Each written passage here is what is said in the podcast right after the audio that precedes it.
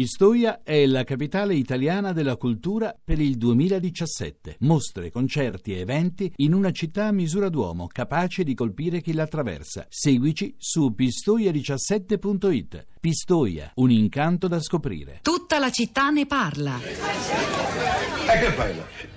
Sto pigliando una boccata d'aria. Che devo fare? Oh, senti, a proposito, portati una bella somma di denaro, perché a Milano incontreremo delle spese pazze. Alberghi, viaggi, treni, pranzi, hai capito? Io porterò tutto quello che ho. Eh, Ma eh, tu porta la tua parte. eh, porta la tua parte. Dalla parte mia Ah. ho fatto tardi. Alla banca? No, è una banca mia. Oh, senti un po', vuol dire che anticipi tu per me, eh? Sì. Ma io ti devo confessare una cosa, sai?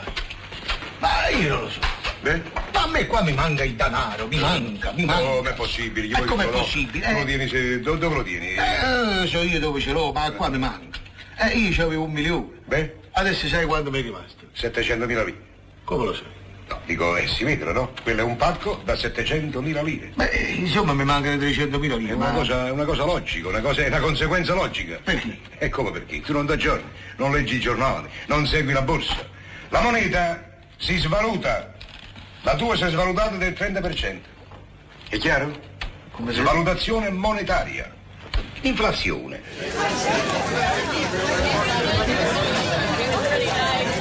Ed eccoli qui, i temi di oggi in un film di 60 anni fa, 61 per l'esattezza, del 1956, quando usciva Totò Peppino e la mala femmina, diretto da Camillo Mastro 5 con Totò e Peppino De Filippo, fratelli nelle campagne napoletane, proprietari terrieri e sempre alle prese con il ricco mezzadro confinante di nome Mezzacapa, interpretato da Mario Castellani, con i due ruoli, Totò quello eh, che fa lo spendaccione e di fatto ruba, avete sentito, anche se poi dopo riconfeziona il suo furto in quel modo i soldi al fratello Peppino. Il grande successo di Totò Peppino la mala femmina che raggiunse già al cinema in poco tempo 4 milioni e mezzo di spettatori e poi tanti altri italiani che nelle generazioni successive questo film lo hanno visto in televisione.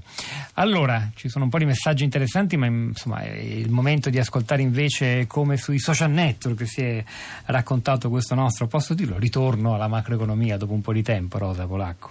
Eh, ciao Pietro, buongiorno, buongiorno a tutti. Eh, Il ritorno alla macroeconomia è una- un po' una doccia fredda anche per i social network, ehm, però sul nostro profilo Facebook della città di Radio 3 ci sono commenti, ci sono anche molti spunti di lettura suggeriti dagli ascoltatori. Il primo commento è quello di Nino che scrive ogni economia basata sul debito pro capite ha il solo scopo del plus valore delle lobby, questione strutturale del capitalismo che oggi non riesce più a illudere ideologicamente sulla successiva distribuzione della ricchezza accumulata. Le manovre della BCE sono fisiologicamente quelle di un soggetto privato della finanza, ma che oggi ha assunto un ruolo decisionista convenzionato coi governi fantoccio dell'Unione Europea. Un vortice che porterà inesorabilmente al fallimento delle democrazie svilite a pura letteratura. Eh, Vini invece dice: Ma veramente l'euro è in ripresa dopo aver toccato un minimo storico sul dollaro. Quando l'economia tirava, prima dello scoppio della bolla, nel 2008 l'euro stava a 1,6 sul dollaro. Grande Mario Draghi, che ha inventato uno strumento ai limiti del suo mandato per iniettare denaro in area euro, ma troppo in ritardo rispetto alla Fed, la cui reazione alla crisi è stata invece immediata. Ehm, vado un attimo sul blog dove ci sono molti contributi che potete consultare, materiali, interviste, link. Eh, c'è un articolo di Riccardo Sorrentino sul Sole 24 Ore, BCE sarà l'euro a dettare il ritmo di uscita del quantitative easing. Poi c'è un libro molto interessante, di cui abbiamo parlato anche ehm, tempo fa al Festival Economia di Trento, Pietro, ed è il libro di Andrea Boitani che si chiama Sette luoghi comuni sull'economia, è pubblicato dalla Terza e l'economista Boitani mh, seleziona e poi demolisce, spiega sette luoghi comuni molto molto comuni eh, dell'economia come il problema è l'euro, è tutta colpa delle banche e le banche pensano solo all'inflazione e, e cose di questo tipo, per cui lo trovate sul blog, è un'interessante lettura. Allora, tre ascoltatori collegati, il primo è Emidio, buongiorno, benvenuto Emidio. Buongiorno, Ci, grazie. ci parla da? Da Roma. A lei. Il dibattito è stato particolarmente interessante questa mattina perché ha contrapposto le posizioni degli economisti a quelle di Lannutti che in questa sede rappresentava le istanze dei cittadini comuni o perlomeno di una buona parte di essi. Allora, tutti hanno detto sicuramente cose vere e in cui credono. Quindi dove sta la contraddizione? Eh, sta nel fatto che il sistema economico attuale eh, punta diciamo, a un tipo di sviluppo, a un tipo di progresso e lo misura attraverso degli indicatori che poi non garantiranno il benessere di tutti o perlomeno della grandissima maggioranza. Eh, quindi eh, se Draghi da un lato ha fatto molto bene mh, nei limiti delle sue possibilità per evitare danni maggiori all'economia europea, in particolare dell'Italia e degli altri paesi più deboli, dall'altro canto non è il suo ruolo, non è la sua volontà, non è neanche nelle sue possibilità di cambiare questo sistema. Un sistema che prevede ormai strutturalmente che ci siano dei progressi diciamo, a varia velocità tra i vari paesi e tra le varie persone all'interno del, dello stesso paese e quindi soltanto rimettendolo in discussione, rimettendo in discussione il PIL come indicatore fondamentale del, dell'avanzamento di un'economia eh, si potrà cambiare questa tendenza che sembra inevitabile. Grazie Emidio, adesso ascoltiamo Raffaella che ci parla da Prato. Buongiorno Raffaella. Buongiorno, Benvenuta. grazie. Grazie, Grazie. Eh, io mi allacciavo invece al discorso della responsabilità citato prima da Bernardini che mi risuona sempre dentro in maniera molto forte, cioè veramente secondo me dovremmo reimparare la responsabilità di ciò, di ciò che diciamo eh, a livello di singoli che poi diventa anche a livello di leader. Ora l'esempio che facevo nel messaggio è l'assessore torinese, se non vado errata, che ha, ha, pubblicato su Facebook un post circa i fatti di Rimini e con un commento sulla Presidente della Camera veramente allucinante. Io ogni volta che nel mio piccolo non sono nessuno, ma ogni volta che pubblico qualcosa, che scrivo, che dico il mio pensiero anche a voce, ci penso mille volte alle parole da usare e a come, a come comunicare anche la mia indignazione e la mia rabbia però in una maniera costruttiva.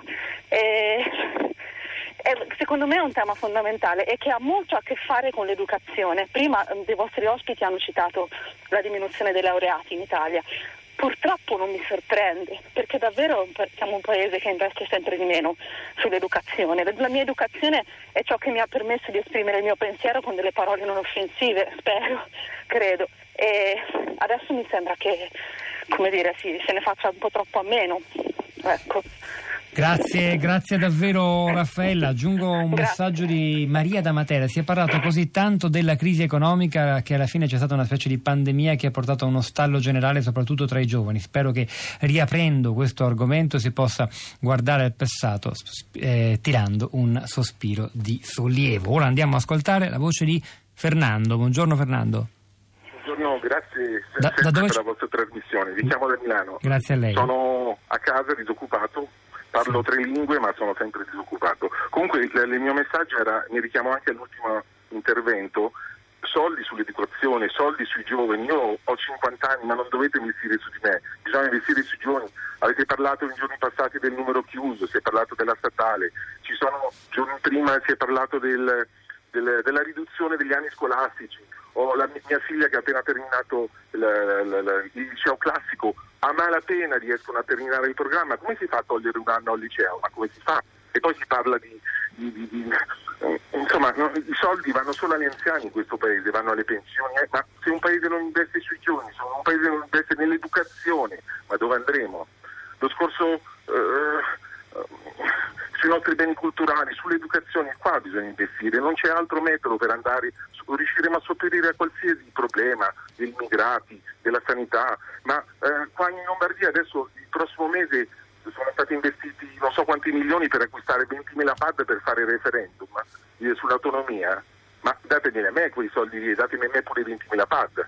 Ecco, vi ringrazio per tutto il vostro tempo. Grazie Fernando per l'ascolto in, in interessato a, a, tante puntate, insomma, da quello che eh, abbiamo potuto capire. Allora, ehm, beh, Rosa, innanzitutto ritornia, ritorno a te, ritorniamo ai social network. Torniamo su Facebook con Antonio che ci scrive: Interessante la chiusura sulla centralità dell'economia nel dibattito pubblico. Fino a qualche mese fa non si parlava d'altro, sembravamo tutti economisti. Ora il tema migranti va per la maggiore, ci occupiamo di sicurezza. È interessante leggere le ricerche che legano l'altalenante rapporto tra queste due tematiche, sicurezza sociale e crisi economica. Forse però dovremmo vederci un segno di ripresa. Eh, c'è poi sempre sul nostro profilo Vincenzo che pubblica un ragionamento articolato mh, mm, con, molti, con molti link, molti articoli, uno da Repubblica, uno dalla voce.info, una petizione su Change.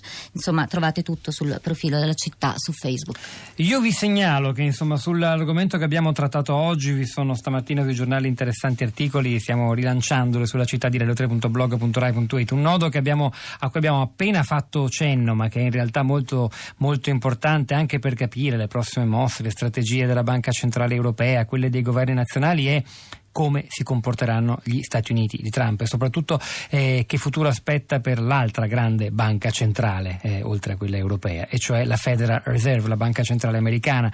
Non è affatto certo che venga riconfermata, anzi è probabile che terminerà alla fine del suo mandato Janet Yellen, la donna che Obama volle al vertice di quella istituzione e che ciò preluda a una svolta in senso di una deregulation, come la chiamano gli esperti, del sistema finanziario americano, cioè di un ritorno a un'assenza di quelle limitazioni che nel 2010 Obama, con la legge nota come legge Dodd-Frank, aveva imposto agli istituti finanziari, eh, in parte responsabili, anzi in grande parte responsabili della crisi che poi ci travolse tutti. Questo fa paura ed è un tema che dovremmo continuare a monitorare e a tenere d'occhio. Allora, eh, gli altri messaggi che abbiamo, non abbiamo letto ma che sono stati pubblicati li potete ritrovare sul sito di Radio 3. Noi vi lasciamo, è il momento di lasciare il microfono ad Anna Maria Giordano per Radio 3 Europa alle 11.30 arriverà Radio 3 Scienza. Questa mattina c'erano alla parte tecnica Domenico Narducci, al suo fianco in regia Piero Pugliese,